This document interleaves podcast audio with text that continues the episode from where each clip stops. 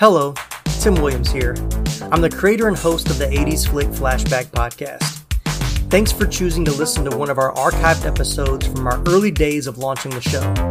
Although I love the overall content of these episodes, I will say the recording quality was not always the best as the show was still evolving and I was learning to record and edit pretty much on the fly. I believe the sound quality and editing has improved from season to season, so be sure to check out more great episodes in our more recent seasons. I hope you enjoy this episode and that it rekindles all those warm and fuzzy nostalgic feels. Once again, thank you so much for listening.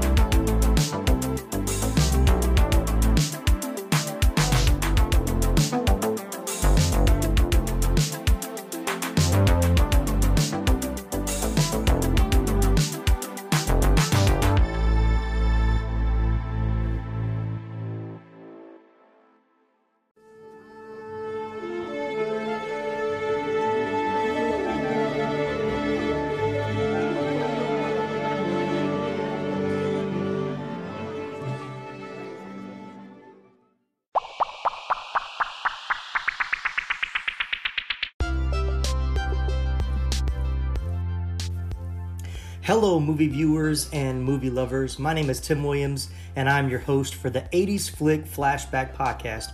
We talk about all the great and sometimes not so great movies from the 1980s. From blockbusters to cult classics to lesser known treasures we've discovered on cable TV or the now defunct video rental stores from our childhood. No matter what film we choose from week to week, we'll have a lot of fun sharing memories, discussing our favorite scenes, and even learning some behind the scenes facts about the cast and crew along the way. So let's jump right into today's episode. Thanks for listening.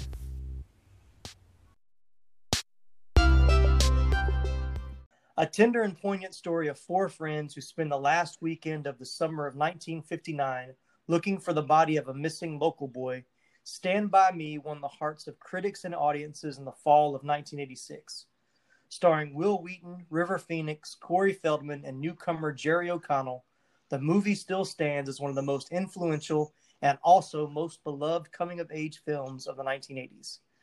So that's what the film we're going to talk about today on our podcast. And I have the pleasure of having uh, Mr. Laramie Wells as my guest co host today. Say hello, Laramie. Hello, Laramie.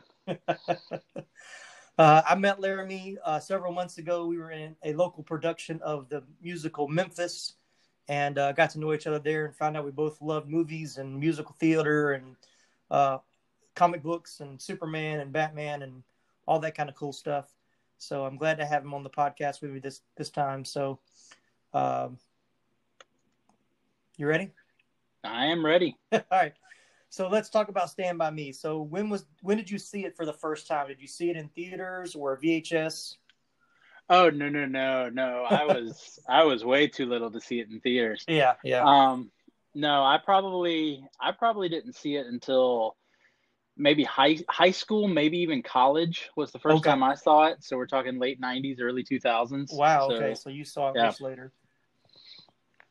Yeah, I saw it. I didn't see it in theaters. Um, let's see, in '86, I would have been roughly 12, about the, about the age of the kids in the movie, because then they're all 12, uh, except I think River, uh, Chris Chambers was supposed to be like a year older and possibly held back a grade. Um, yeah. But uh, but I didn't see it in theaters. I think I actually saw the TV version, like back in the '80s when, you know, Saturday and Sundays review were on TV were for the movie of the week, and it was usually. Uh, a, a, movie that had been in the theaters, and of course they edited it for TV. So a lot of the language, I you know, I have I have very different memories of some oh. of the oh. stories. oh yeah, the the, the, lang- the language is definitely something that uh, that caught my attention when I rewatched it. Oh yeah, um, there, there's a lot of it that could not be done today. No, yeah, oh yes, yes, several a, lo- several. a lot of what Kiefer Sutherland says. Yeah, yeah. My wife was watching it with me. Well, she she kind of dozed off the first part, and then you know, as she normally does when watching movies like that. And uh, I think the first time he used the word I think you're referring to, she was like, "Oh, I guess they could say that back then." I was like, "Oh yeah, that was pretty." A little bit more common, or a lot more common than it is today. So he he uses a few words yeah. That, yeah. yeah. and there's even a few like I guess things that they say like little turns of phrases that uh, we both kind of chuckle at like what who comes up with that? But uh, uh, they were pretty funny. So, but uh, I think I, I was able to get it on VHS, you know, several years later, um, probably like in my teenage years. And it was, but I think I, wa- I, I want to say the one on TV, I think I recorded on, you know, on my VHS and I had to have watched it a hundred times, if not more, um, you know, long before cable when there was something to watch on TV at all times. You just, you had your VHSs of movies that you could watch over and over again. Yeah. Um, I can't stay, say that I, uh, I had that much of a, a draw to it, but um, you know, into high school and college, I was real big into movies, and so as I was building mm-hmm. a collection, that was just one of those that I was like, I yeah. have to have this one as part of my collection. I probably did see it the same way. I saw it probably, you know, Saturday uh, on uh, Channel 36 here in Atlanta. oh yeah, um, oh yeah, yeah, and uh, um, but then I got it on DVD to add to my collection, probably around you know late high school into college, and uh, that's actually the same copy I watched uh, for oh, yeah. this rewatch. So, so how long had it been since you watched it last before you watched it for the podcast? To be honest, probably over ten years. Yeah, yeah. Because uh, pro- I, yeah. yeah. I could not recall uh, watching it since, um, honestly, since you know me and my wife have met. Okay. Uh, and so, and that's been been just over 10 years. So it's probably been more than 10 years since I've watched it. Yeah, it's it's one of those movies that when we got talking about 80s movies a couple months ago on the Facebook group, um, I don't remember. I don't know if somebody else mentioned it or it just came into my thinking of that movie, and I knew I had not watched it in a long time because I don't think I didn't even have that one on DVD, even when I had a pretty extensive DVD collection.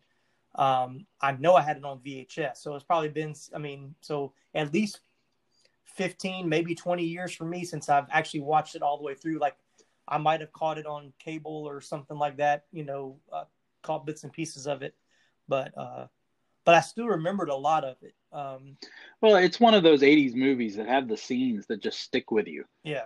Yeah. You know, um, which a lot of 80s movies do. So the, you know the the train dodge mm-hmm. um both of them the one that corey feldman does yeah. oh, on yeah. his own and then the one that they're having to run uh, from the train on the terrace and then of course the leeches yeah i've always never forgotten the leeches yeah and i i remember of course seeing that as a probably a preteen early teenager um i was very afraid of getting in any kind of water because i was afraid of leeches and it was like I don't even know if leeches are even that common uh, in those kind of bodies of water. But uh, yeah.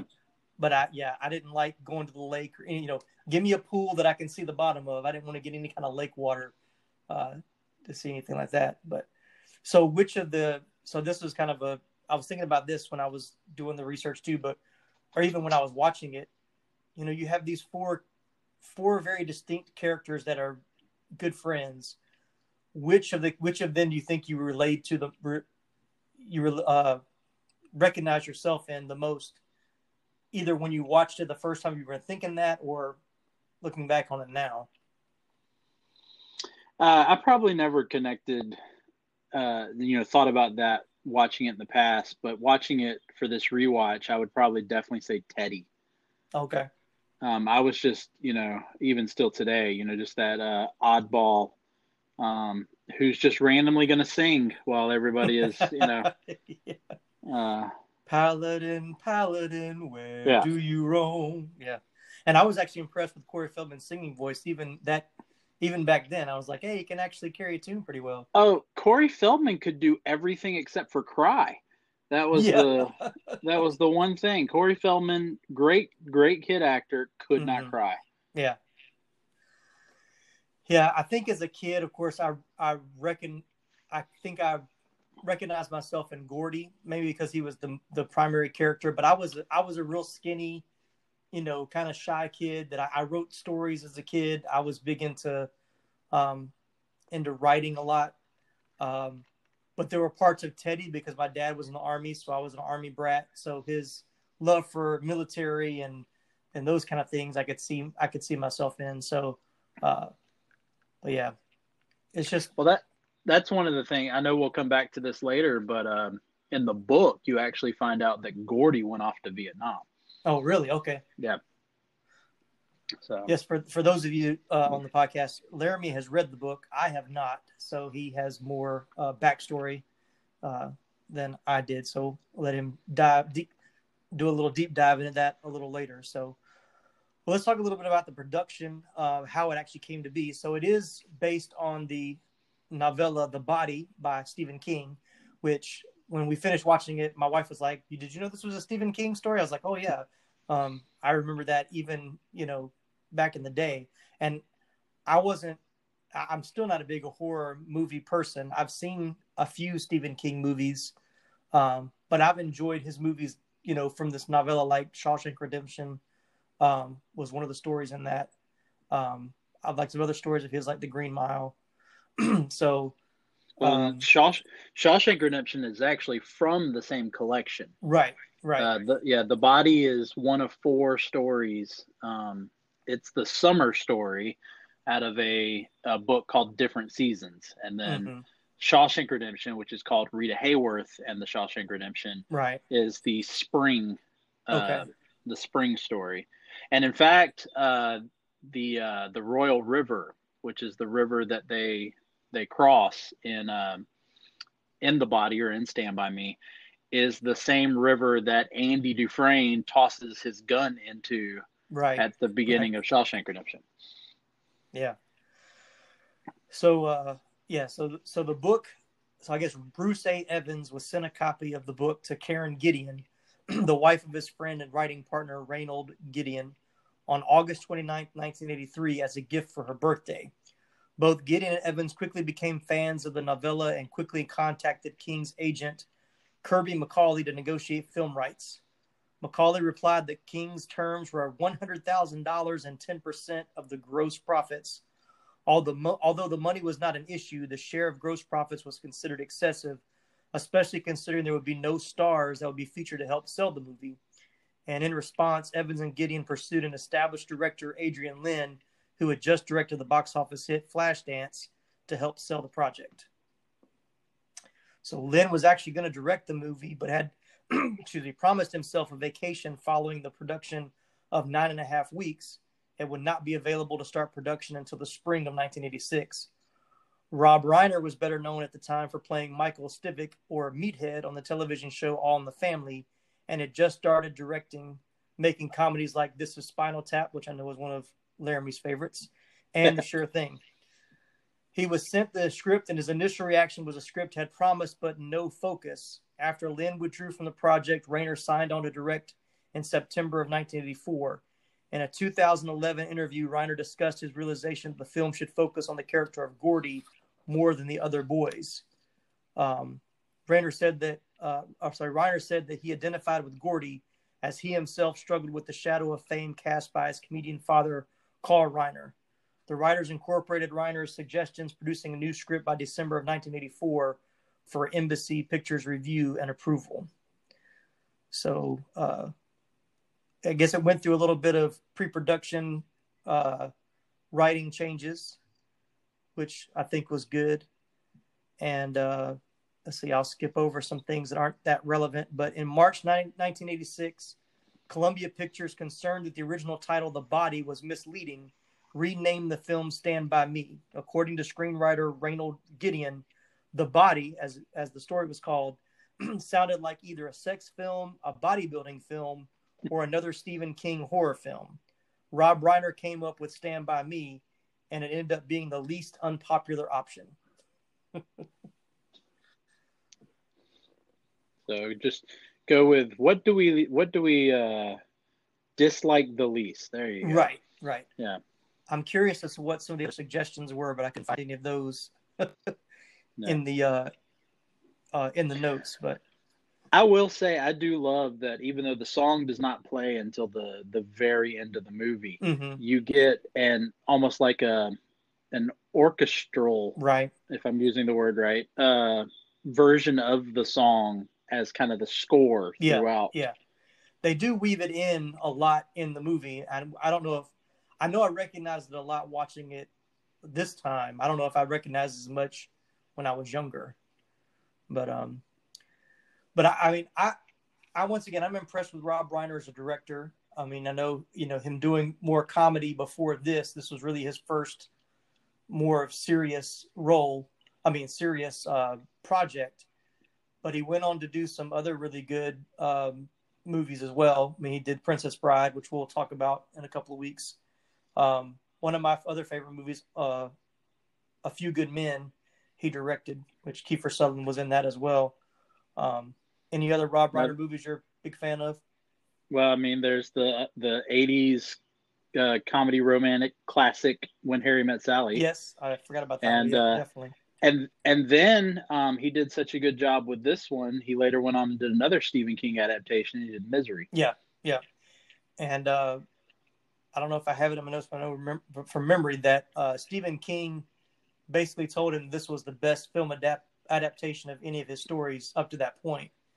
And yeah. he only agreed for Misery to be made a movie if Rob Reiner directed, which yeah. Rob what, Reiner, yeah, and and the, and it really does. I mean, it helps that it's a novella, and so it's a much shorter story, and mm-hmm. so you're able to put a lot more of the the book into the movie. Right. right. Uh, you know, Misery does take a little bit out. Um, I've read Misery as well, um, but um, but no, this one is pretty pretty true, and I think it helped. You you mentioned about uh, Rob Reiner feeling the connection to Gordy. Well, I mean, if you really look at it, Gordy is Stephen King. Yeah, exactly. Yeah, and he recognized I mean, that too because I think that was what he was.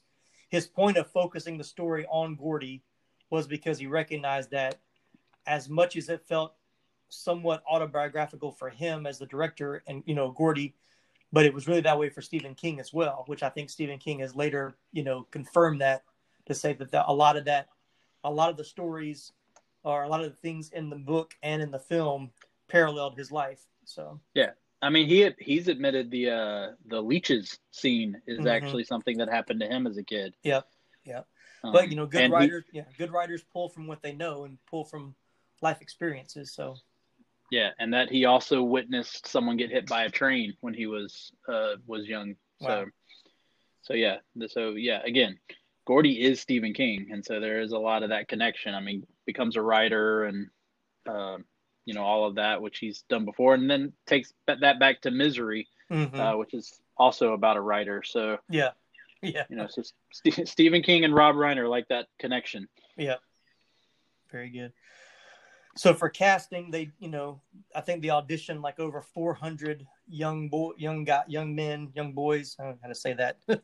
young boys. Uh, for casting, um, they uh, considered Sean Astin, Stephen Dorff, and Ethan Hawke for the role of Gordy. Uh, Corey Haim also auditioned for the role, but the studio wanted him to play Chris Chambers. He didn't want to play the role of the best friend, so he turned it down in favor of the movie Lucas. And the irony is that his friend Corey Feldman landed the role of Teddy Duchamp.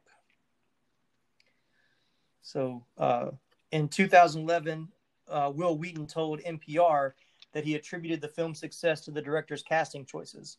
This is his quote Rob Reiner found four young boys who basically were the characters we played.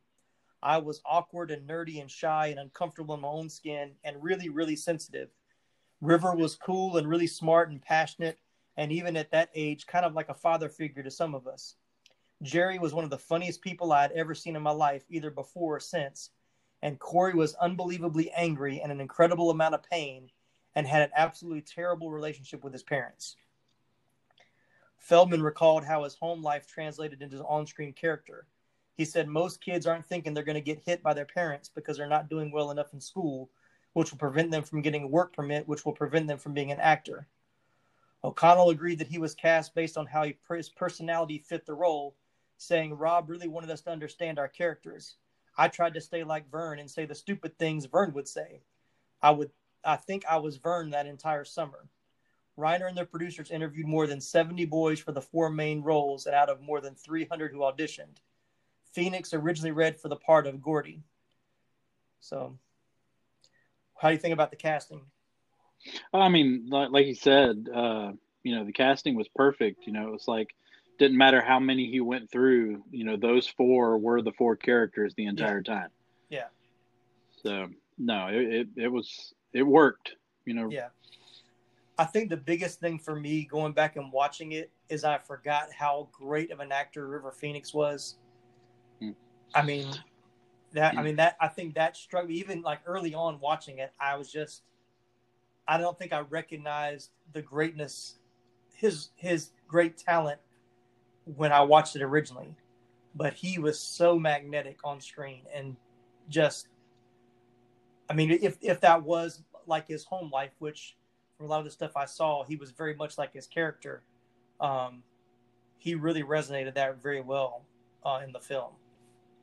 Yeah, no, uh, no, he's he's one of those that you know you watch him and you can tell that he's he's deep into what he's doing because you can see him portray so much just through his eyes. Yeah, yeah. Um, and you know, as much as I joke about the fact that Corey Feldman can do everything but cry, River Phoenix could cry. Yeah. Oh yeah. And so those were some some pretty powerful scenes. Uh, you know, I mean, something just as simple as uh, early in the movie when uh, uh, when Chris and Teddy get into the argument, mm-hmm. and Teddy goes to walk away, and Chris is like, "Come on, skin it." Yeah. Skin it. Yeah. And and you can tell he's saying, "Look, let's let's wash this away. Let's move on." Which you know, it's a guy thing. Yeah. yeah you know, uh, we don't have to say I'm sorry. We don't. You know, if you you just give me you know give me a little skin, and uh, we know we'll know everything is okay. Yeah. I even take that even the scene before that with him and Gordy about the pinky swear. And mm-hmm. I mean, I remember doing that as a kid. But when he did it, I mean, it was like that was real. That wasn't just something you just, you know, wasn't a throwaway line or a throwaway moment. I mean, he was committed, you know, uh, committed to that. So um, I was impressed to find out that Reiner put the four main actors together for two weeks to play games from Viola Spolin's improvisation for the theater, which Reiner called the Bible of theater games. He wanted them to build camaraderie, which led to a real friendship between them in several one shot takes where the young actors hit their cues perfectly. Wheaton would recall that when you saw the four of us being comrades, that was real life, not acting. And I think that I think that was true. I mean, they looked like four guys who really loved to be around each other. Yeah, and I've heard a lot of uh, you know, where where they they played around on set, uh, you know, even you know pulled pranks on each other. Oh yeah, and whatnot, and um, but but I also um, this I also know that this was a very challenging movie to make because it was right after uh, the catastrophe that had happened during the Twilight Zone movie. Right, right. Uh, in which a couple of the child actors uh, had died. Mm-hmm and so this was when kind of the Hollywood child labor laws started coming in, and they were only able to work the kids for so long. So there was a lot of using stand-ins and um, you know shooting with only you know two of the four boys and whatnot, and so um, you know trying to get everything shot that way uh, was a pretty good challenge for uh, Reiner. Yep. Um, yeah, which which makes sense because it basically took them the entire summer to film, and this was a fairly short movie. I was surprised that it was only like an hour and a half. Like, I I was thinking it was a much longer movie until I went back and watched it, and I was like, this is really only like it's barely ninety minutes, even with credits. Mm-hmm. I think. Yeah, I did the same thing. I I was you know when when I was going to sit down to rewatch it for this podcast, I was like, okay, well, I'm I'm going to need a little bit of time um, and and then yeah, I picked up the DVD case and just flipped it over, and I was like, ah, it's like hour and twenty eight minutes. Yeah. So, no, that got me too. But yeah. it, it is it it you are not bored at any moment in that hour and a no. half. It it holds you for the hour and a half. Yeah. So other great casting, I think, was Kiefer Kiefer Sutherland, uh, with his, you know, blonde hair which he reminded me of his character from Lost Boys a lot. I was I was gonna say the same thing. I cannot see Kiefer Sutherland in that look and not think that he's a vampire. Yeah. so uh, yeah, me and uh, my other friend Ron were talking last night. Or I think it was last night. We were talking about it and uh, just talking about how Kiefer Sutherland really built his career playing a bad guy. I mean, he Lost Boys, uh, Stand by Me he did a couple other like smaller films where he was pretty much, you know, a no good person. Mhm. Uh, so now to think of him, you know, the new generation seeing him as like Jack Bauer and uh, Designated Survivor, the TV shows, like that's the '80s kids don't recognize him as the good guy. I mean, he's he's I mean he's we remember him as being pretty sinister in his roles. Yeah. Um, Oh yes, almost soulless. I mean, the when Yeah. he plays when he plays chicken with the log truck. yes. Yeah. Uh, yeah, just no care at all.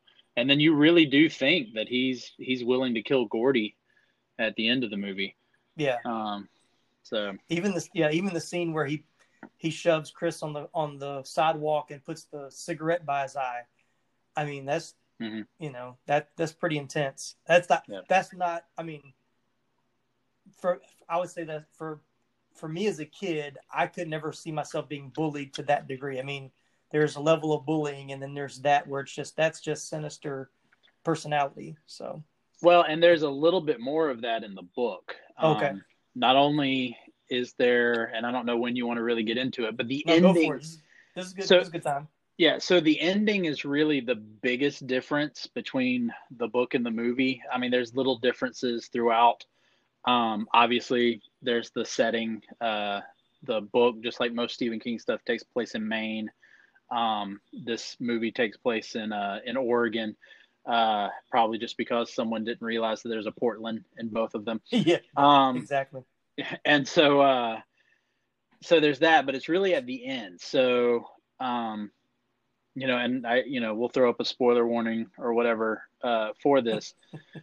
But when when they're all at the body uh both the younger kid younger kids and the older kids uh it is not gordy that pulls the gun. It is chris. Okay. You know he i mean he's the one with the gun. Right you know, right. which you see in the movie. He's the one that pulls the gun. Um, the older boys do decide to back off. However, the older boys then decide to go and call it. It's the older boys that call it in anonymously. Okay. Gotcha. Uh, unlike the movie suggests that the younger kids are the one that ones that do it. Uh, then you kind of get a, a forward of where the older kids severely beat the four younger boys to try to prevent them from ever Mhm. revealing, you know, what had happened. Um, you know, I, I think one of them, and again, I don't remember the exact details, but I think one of them gets their arm broken. Uh, and then the younger boys never say anything. They never say who beat them. They never say, Mhm. you know, never reveal who was there and all of that. Um, so there's a, a big issue, uh, you know, a big difference there. And then of course there's the, um, there's the afterwards, um, the, the book kind of jumps ahead and says, you know, in the following year, um, I know that Vern, Vern and Teddy end up breaking away, which he does say in the movie, um, that they kind of break away and they end up befriending some younger kids so that they're the older two. Um, and but a big thing about the book is that whereas in the movie he talks about all three of them and he just mentions about uh, Chris um, ultimately dying, none of the three, Gordy's the only one that makes it to adulthood. Uh, Chris's story is very similar. However, Chris doesn't even make it to be a lawyer. He is in law school Oh, okay. when when the stabbing happens in the restaurant.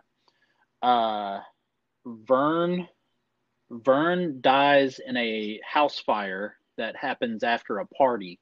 Hmm. Um, and then Teddy Teddy dies in a uh, car accident. Okay. Uh, that's actually his fault. Um, he he turns into an alcoholic, and uh, he's killed. And so none of them they all die as young adults or you know college age, and they they never make it, which is interesting because I believe Corey Feldman. Uh, I don't know. I don't know if it's in the book, but uh, in the movie, at one point, Teddy Corey Feldman's character says something about not living to be twenty, hmm. Yeah. and that's actually what happens in the book. When you need mealtime inspiration, it's worth shopping Kroger, where you'll find over 30,000 mouthwatering choices that excite your inner foodie. And no matter what tasty choice you make, you'll enjoy our everyday low prices, plus extra ways to save, like digital coupons worth over $600 each week. You can also save up to $1 off per gallon at the pump with fuel points. More savings and more inspiring flavors make shopping Kroger worth it every time. Kroger, fresh for everyone. Fuel restrictions apply.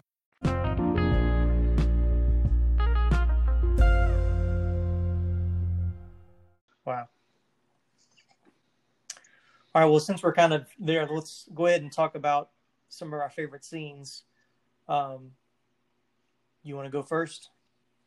I, I, have a hard time with this one. Uh, I love, I love the both of the train dodge scenes. Uh, the one with Corey Feldman by himself, and then the one where they have to outrun the train on the trestle. Mm-hmm. Um, the leeches scene is always iconic. Uh, you know, even to this day, when I hear anyone even mention leeches, I just want to yell, leeches! like, um, yeah. And uh, and then even though it's a it's a story within the story, the uh, the pie eating contest. Yeah, yeah. Um, it's a, which actually that's another thing in the book. Uh, there's a few more of Gordy's stories that are featured in the book. Okay, um, yeah, because I going back to watch it this time, in my mind, I thought he told more stories through the movie, but I just thought I only remembered the pie eating one. But that is the only like real story that he tells in the movie.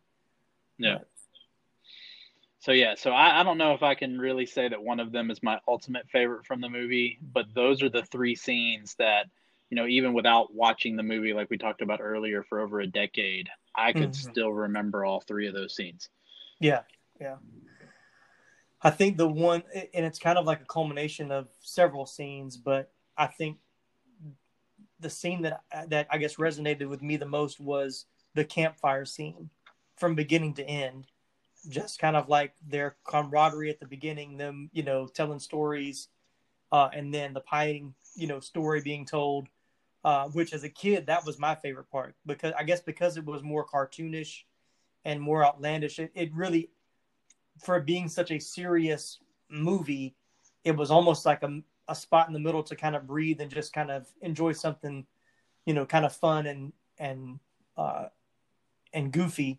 Mm-hmm. Um, but then the scene that makes me laugh the most is the scene of Vern with the gun at the tree when they all have to switch places to guard because they think they hear wolves in the background. Mm-hmm. And you've got the scene with with Vern with the gun. Every time he hears a noise, he he jerks from one side to the other, and my wife and I were just cracking up. And then he goes behind the tree, and then you hear the noise, and you see the gun come from behind the tree. We just we laughed so much at that part, that that scene.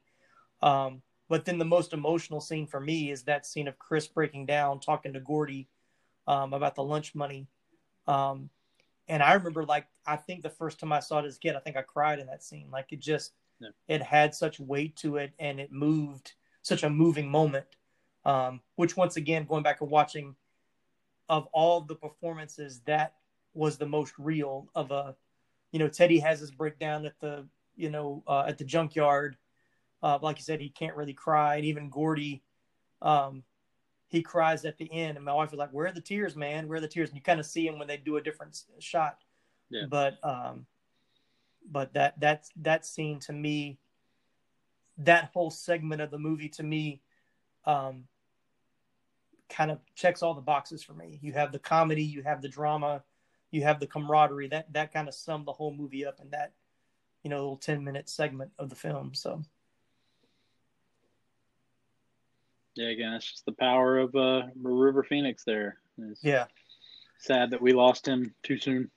Yeah, and in you know doing the research, they um about that scene, like I guess he was struggling with getting the emotion that he wanted. And uh, I watched an interview with River uh, with Wil Wheaton discussing it. He was like, you know, we're just two, you know, kids on this movie, and he said they could tell that River was not really wasn't getting what he wanted to get from the scene. And so Wil Wheaton's like, well, why don't you go talk to the director and see if he has any advice for you? And he said he just got up and walked away. He was like, you know, he said I went and played a video game or did something, you know, stupid he said, but the, but he went and talked to Rob Reiner. So when he came back to do that scene again, he said he came back totally different. He's like he just he and he found out later that Rob Reiner told he said, I want you to think about a time in your life where someone that should have looked out for you didn't, or someone that should have believed in you didn't, and they really let you down. And he said, thinking about Rivers, you know, background, he grew up, his parents were, you know, went from cult to cult. And he said, and when they should have been protecting him from things, I'm sure he got a lot let down a lot. He said, it, but whatever he, whatever thing he grabbed a hold of, he said it weighed on him for that scene. And that scene that's in the movie is that last scene they did. And after it was over, he was still so emotional that it took like the rest of the day for him to, to, uh, to kind of come out of that, that sad, you know, uh, heavy, heavy time. So, but, uh, Okay, I'm. I feel like I'm bringing the podcast down. We got to liven it back up now. Say something funny, Laramie. Anything. It doesn't matter. Um. Hmm. Well, you know, I, I will say, and uh, I've I've heard that there's an urban legend that River Phoenix actually lost his virginity during the filming yeah. of the movie as well. Uh, you know that this really was even for the actors. You know, the movie's so iconic for being a coming of age movie. Um, that a lot of what you read uh, is that it was a coming of age for the actors involved too. Yeah, I mean, you're looking at Wil Wheaton. Um, you know, ha- hadn't done an awful lot, but it was kind of a, a launching point for him because uh, he would go on to to be uh, Wesley, mm-hmm. and uh, you know the polarizing Wesley Crusher in uh, Star Trek Next Generation. Um, you know, Corey Feldman had already done Goonies, and uh, right and Lost Boys, and you know his career would take a, a really sharp turn. Um, mm-hmm. You know, he and Corey Haim would do you know a lot of buddy movie comedies, silly comedies, and then um, he would take a rough turn, and and then uh, of course you know River Phoenix would uh, would die very young, and then you got um, Jerry O'Connell. This is his first movie, and him being the uh, the one who probably changed the most. Um, yeah. As a not only an actor but just physically, uh, you know, he has the uh, the what I guess now people would say the Neville Longbottom uh, aspect of you know he grew up to be the heartthrob and marrying the models, and uh, right. you know maybe not have had that great of a career, but um, but you know he's still going. Mm-hmm. Uh, you know, you still see him on things from time to time. Yeah. Um, but I do want to I do want to come to something. Okay. Uh, this is again something that I probably didn't notice when I you know had seen this movie when I was younger, but you know watching it for this podcast, I'm kind of paying attention to stuff. And when Gordy when Gordy pulls the gun or shoots the gun, and then they do the slow lower and all that, Mm-hmm. When you realize that he's pretty much just standing right over River Phoenix's right shoulder, I'm going, how in the world did none of them see him pull a gun? Um, you know, before this all happened. I mean, he's, right. He, you know, he's clearly right in all of their uh their view line of sight. Yeah, yeah, and so it's not that, like because yeah, because Teddy and Vern both run off before then, so it's not like he was one of them that ran away, grabbed the gun, and then came back with it behind his back or something. Yeah, yeah. and it, it's not like yeah, he just sh- he's not like he's coming at them from the side or from behind. Like he's he's just right beside Chris when it happens, and they were. I mean, Kiefer Sutherland was right up on Chris's face at the time. Um, but um, but here I, I don't know what you have wanted to. I want to talk about what do you think because there's a lot of debate of this. Um, is the deer. Right. So there's the the final scene. Uh, well, not the final scene, but the final night, final day, right before they discover the body. Uh, Gordy sees the deer, and then he, of mm-hmm. course he he talks about that when he, everybody else uh, gets up that morning. He says he wanted to tell them about the deer, uh, but he doesn't, and in fact, he's never spoken about the deer until now. Right. Um, and I, have read a lot of things. You know, it's one of those things where you kind of wonder, you know, what was Stephen King thinking? Because that is in the book. Um, okay. You know, what was Stephen King thinking when he wrote this uh, this part. And of course, a lot of people talk about that it's it's still finding the the positive or in the case of a lot of these stories, you know, just like the Shawshank Redemption, it's finding hope when you don't think there is any. Right. Right. Um, and and so I, I just kind of wanted to get your thoughts on uh, what you think the meaning of the deer is. Honestly, as a kid, I never understood that part. Like that part of the movie always confused me. Like why, you know, why even bring it up? Why is it there? Um, so watching it yesterday when that scene came up, I was like, okay, I want to try to see if I can, you know, see past the surface. Um, and I really, I kind of thought about it. You know, here you you're on this. He's been on this full day journey with his with his friends, people he's been around, pretty much nonstop, except for the time he walked to get the food um, when they stayed back at the junkyard. But he's been around them the whole time, and there's a lot of you know, nearly traumatic things have happened. They've, you know, chased, you know, almost got run over by a train. This is after the leeches scene too, right? Yes. Yeah.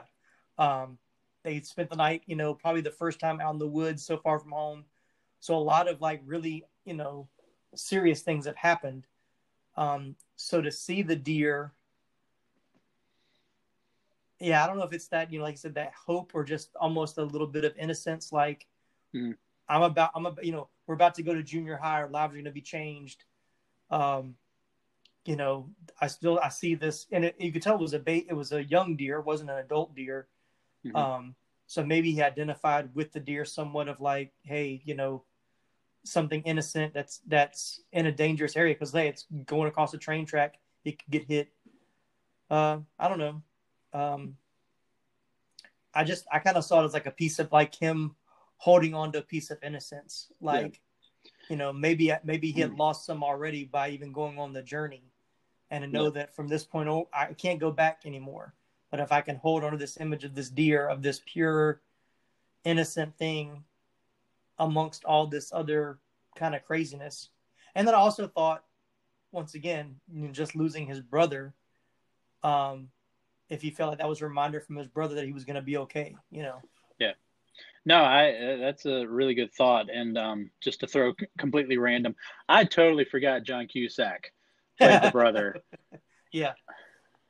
Until I saw this. Yeah. Um, uh, so yeah, so... I, I think I didn't, I didn't remember it when I started it, but then when that scene was coming up, I was like, oh yeah, John Cusack. He had just finished filming uh, the Sure Thing with Rob Reiner, mm-hmm. so Rob got him to come in and do those few scenes I think he did them all in an afternoon. Like he wasn't on set very much. So, but yeah, and he was one of my favorite actors, uh, '80s actors back then, doing all the teen comedy movies. So, well, this but yeah, was, the deer, the deer scene. This was one crazy summer. Yeah, yeah. Which is probably my favorite of the John Cusack some uh, movies. We did Hot Pursuit. He did One Crazy Summer, Sure Thing. Say, say anything. anything was, I, am I'm, I'm was, a big fan. The yeah. Well, the, I don't consider say anything is in its own category. Like yeah. that was that that yeah. That's yeah. that's a different. So we'll get to I, those eventually. Yeah. I I I gave her my heart. She gave me a pin. That's still one of the greatest. yeah. Lines. Most definitely. So, any other scenes that uh we want to talk about? Uh, I think we covered it. I do. I do like to throw out a little trivia. I am a huge Stephen King fan. If you yeah. haven't t- been able to tell from the fact that I've read all these books, um, but when they sit down and count all their money, when they find out oh, yeah. that uh, it totals two dollars and thirty seven cents. Uh, well, two thirty seven is also the the infamous room number in The Shining. Oh, okay. Now that that's that's not a Stephen King book connection because in the book the room is 217. Okay. Um and then there's a story about how they changed it for the movie because since they were using an actual hotel, they didn't want anything negative associated with any actual room of the hotel, gotcha. so they used a number. They used a number that wasn't actually a room number and they came up with 237. So then you've got uh, in Stand by Me, the the change they they uh, count up is two dollars and thirty seven cents, and then Shawshank, which, like I said, is from the same book that the body is from. Uh, at the near the end of the movie, when again, spoiler alert for the Shawshank Redemption, but come on, it came out in 1997, um, um, or 94, whenever Yeah, whatever year early, it was. early 90s, Um, yeah. yeah. Um, when when Andy is gone and they go to Red Cell, they yell out "Open two three seven. Mm. And so, uh, so you got three Stephen King adaptations, um, not necessarily connection in the book, but uh, adaptations in which um, you've got the the uh, two three seven Right. connection. I just I find trivia like that very very fun. Well, here's something I found out too, going back to uh, the great singing voice of Mr. Corey Feldman. Uh, the boys sing the Ballad of Paladin uh, throughout the movie, which was the ending theme song to the TV series Have Gun Will Travel, uh, starring Richard Boone as Paladin. Songwriter Johnny Western successfully sued the producers for not securing his permission to use a song beforehand. Yep, that'll do it. so, if you caught last week's episode of or last episode of Coming to America, lawsuits seem to be pretty famous in Hollywood when movies make money. so, Yeah, I mean, yeah, uh, you know, I don't know if you'll you'll get around to this one, but you know, Beetlejuice did it too with Day-O. yeah, oh yeah, Uh, yeah. And Beetlejuice got sued over Day-O. So, And then uh, I'll this will be my last little trivia thing I thought was interesting. So, did you know that Michael Jackson was asked to do a cover of Benny King's song "Stand by Me" for the movie, but Rob Reiner, in the end, thought the original version was better suited for the movie, and I would have to And- and it- with them. yes, and it was. I mean, it was probably, you know, I, I'm again, I'm I'm a big horror movie guy. Uh, I'm partial, you know, Michael Jackson can do a movie, uh, a song for a movie because there's nothing better than the song Ben. Uh, the movie is horrible, but everybody remembers the song. Right. Um, but it's kind of funny because you know later, uh, Michael Jackson and Corey Feldman would become such close Yeah. friends. Yeah. But So- uh, the you know, original "Stand by Me" by Benny King, it actually did pretty well because it got a resurgence on the on the charts. Originally, it made it to uh, let's see, I had it written down. Uh, in 1961, it uh, ah, I didn't write it down. I don't remember. It didn't reach. As high. I think it, I think in 1961 it got to like four or five, but when it was re-released, uh, it made it to number nine uh, on the Billboard charts. So still got in the top 10 both times it was released but i remember that song being pretty popular on the radio when the movie was out as well which probably helped Yeah. it uh, get some you know get some people to go see it in the theaters as well um, oh, I'm sure. so uh, speaking of stephen king you know he was very impressed with the film on the special features of the 20th anniversary blu-ray set uh, stephen king indicated that he considered the film to be the first tr- successful translation to film of any of his works. According to a later interview with Gene Siskel, Reiner recalled that after a private early screening of the film, King excused himself for 15 minutes to compose himself. He later returned to remark, That's the best film ever made out of anything I've written, which isn't saying much, but you really captured my story. It is autobiographical. Yeah.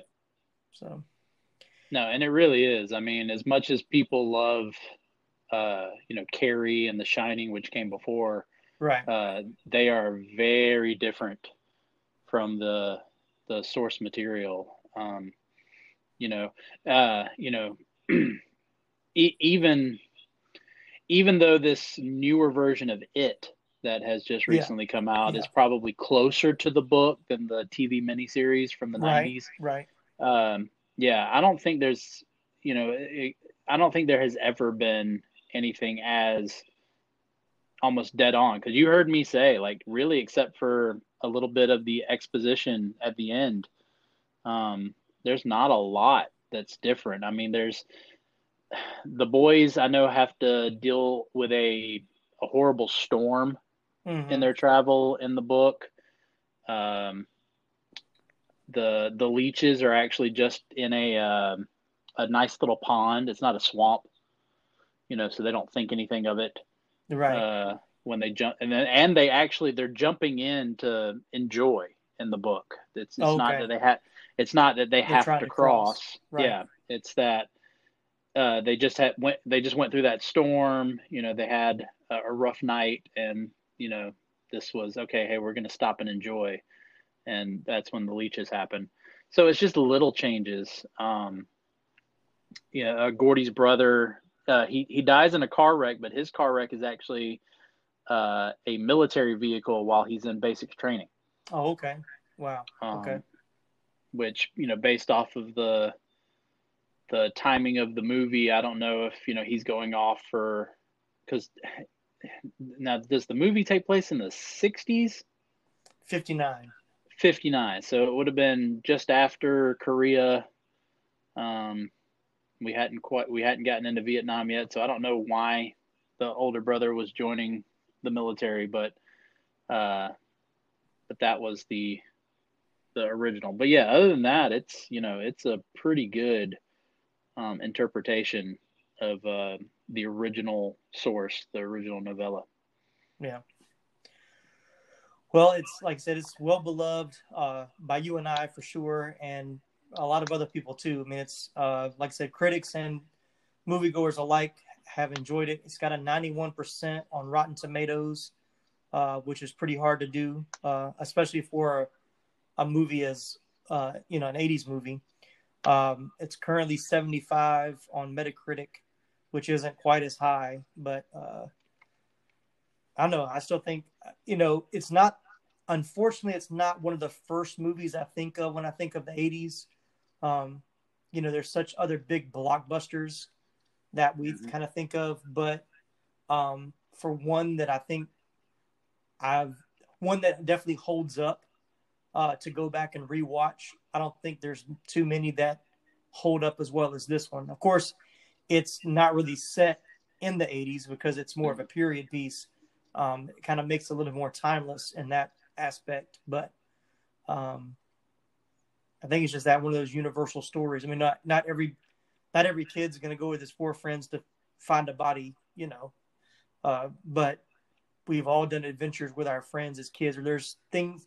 It's the friendships and and the bonds, no matter how that bond is formed, um, that I think resonates with with us. So Well, and I think it connects so much with, um, you know, those of us, you know, like uh, you and I, who were who were still fairly young in the '80s. mhm. Um, uh, you know, I mean, I was I was a small child uh, in the '80s, not to, you know, make you feel old or anything, but um, uh, you still have more gray hair, thi- so it doesn't matter. th- this is true. Uh, but I, I think it worked for us because we were in a similar situation. You know, you're looking at these kids in the 60s, um, you know, which is pretty much what they were, uh, late 50s and 60s, in which their fathers had, you know, come back from war, had come Yeah. back from Yeah. from whether it be World War II, you know, uh, Mhm. which is possible. Uh, You know, I would almost think Gordy's dad possibly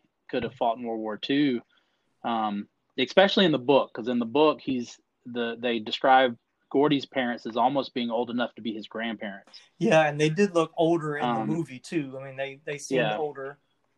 and so so you got that and then you've got um you know uh the other dad who probably came back from korea um When And- the movie said he then- keeps saying his dad stormed the beaches of Normandy.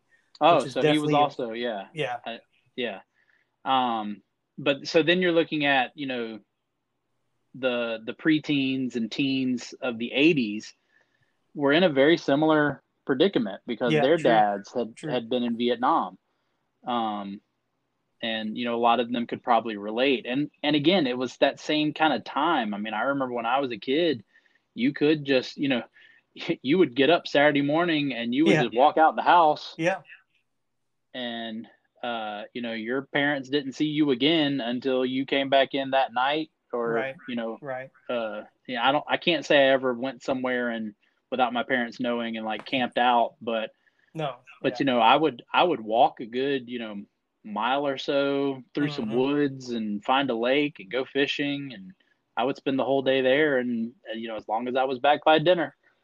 Um, and you know, it's it's a lot different now. You mm-hmm. know, where we're we're all connected through cell phones and and all that. Uh, GPS but, tracking.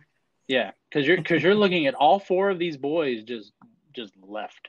Right. You know, 11, 12, maybe 13 year old uh, boys just walked out of their house and spent a whole weekend uh, walking, you know, 20 to 30 miles to another town and yeah, and back. And yeah. Yeah. I've had, I had that conversation not too long ago um, with some, you know, kind of people our age, just thinking, uh, you know, just having that, that, that exact thought of like, I can't imagine my kids doing what I did as a preteen. Like you said, like just you know, all right, mom, I'll see you. I'm I'm going out with my friends. We'll see you tonight, and just be gone and not yeah. have a thought of where they'd be. Now, now, a lot of my memories of doing those kind of things. We lived on a military base. Like I said, my dad was in the army, so we were somewhat confined to a kind of secured area. But at the same time, that was a huge. I mean, we we would walk. There was a pool on base that had to have been a good five to 10 mile walk. And we would get up in the morning. It, it opened at, say it opened at 11. We'd leave the house at eight. No one was going to take us a good hour, hour and a half. And that's just, you know, casually walking. And we'd be, mm-hmm. you know, sometimes in the woods, sometimes, you know, going over overpasses. Um, and then we go to the pool, be there for a couple hours and got to walk back home. Uh, no snacks, no water bottles, you know, it's like yeah. just you know, who needs food? We're just going to the pool. But um, it's definitely a different time. Definitely a different time. Um, but yeah, I thought it was interesting. I, I don't know. Did you watch, have you seen the deleted scenes from the movie? Uh, probably not in in years. Uh, again, I I really just watched the movie. Yeah. Uh, I mean, I, I I have the DVD, so I have it all on there. But it's probably been a while since I've watched all that.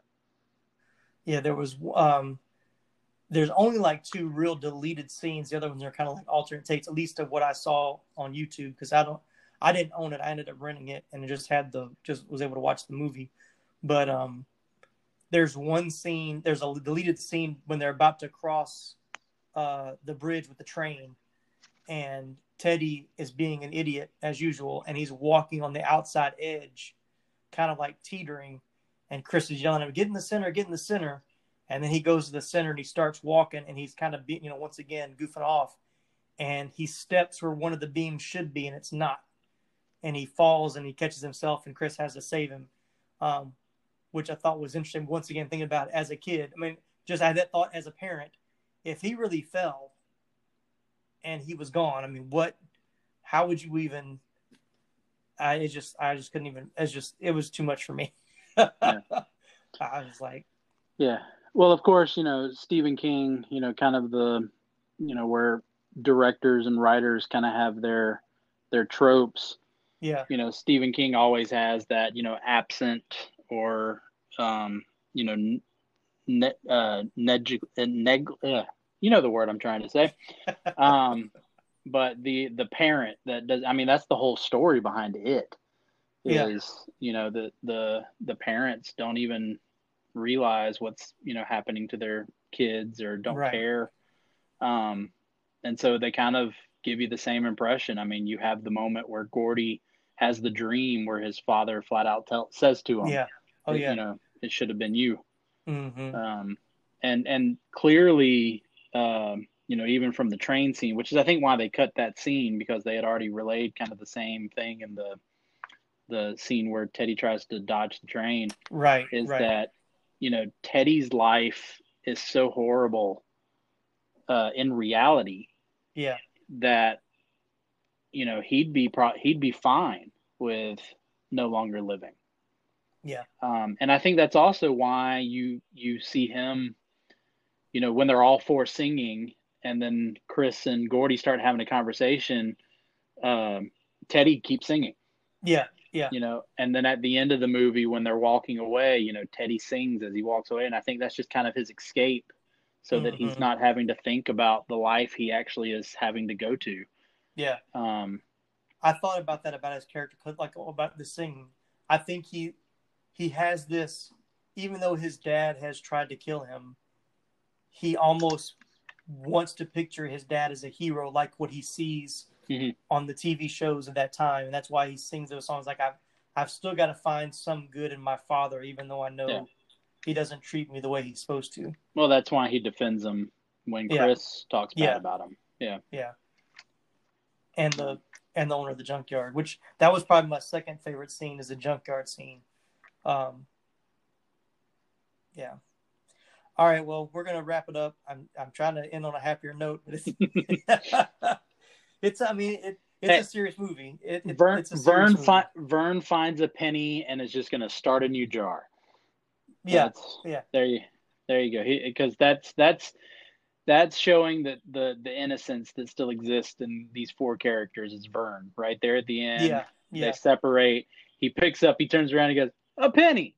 You Yeah. know, and you you just see that childhood innocence still in Yeah. that that character. Um, so so no, it, it's all good. Yeah. Well, Laramie, it's been a blast having you on the this episode. It's a great movie, uh, well worth talking about, and we could probably sit here and talk about it for another hour and dig deeper, but uh, we won't. but uh, but I appreciate you being on here. It's, it's great to have you. I know I have you again for some other episodes in the future, so I appreciate you hanging out with me for this one. Oh hey, you know I love talking movies.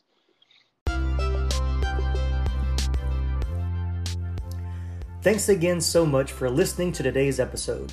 If you want to continue the conversation, send us an email to movieviewspodcast at gmail.com. That's movieviews, M O V I V I E W S podcast at gmail.com.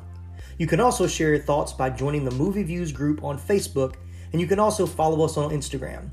There you'll find news and reviews about current and upcoming new movie releases, not just the 80s movies we talk about here. Be sure to be on the lookout every other Friday on Facebook and Instagram as well, where we announce the 80s flick we'll be watching for the next episode. If you're listening to us on Apple Podcasts, be sure to give us a five star rating, leave us a stellar written review, and also hit that subscribe button so you don't miss out on any of our new episodes. And no matter which platform you choose to listen to us on, be sure to check out the show notes to read more fun facts about the movie we just weren't able to fit into this episode. Well, that's all for today. Join us again next time for another 80s Flick Flashback.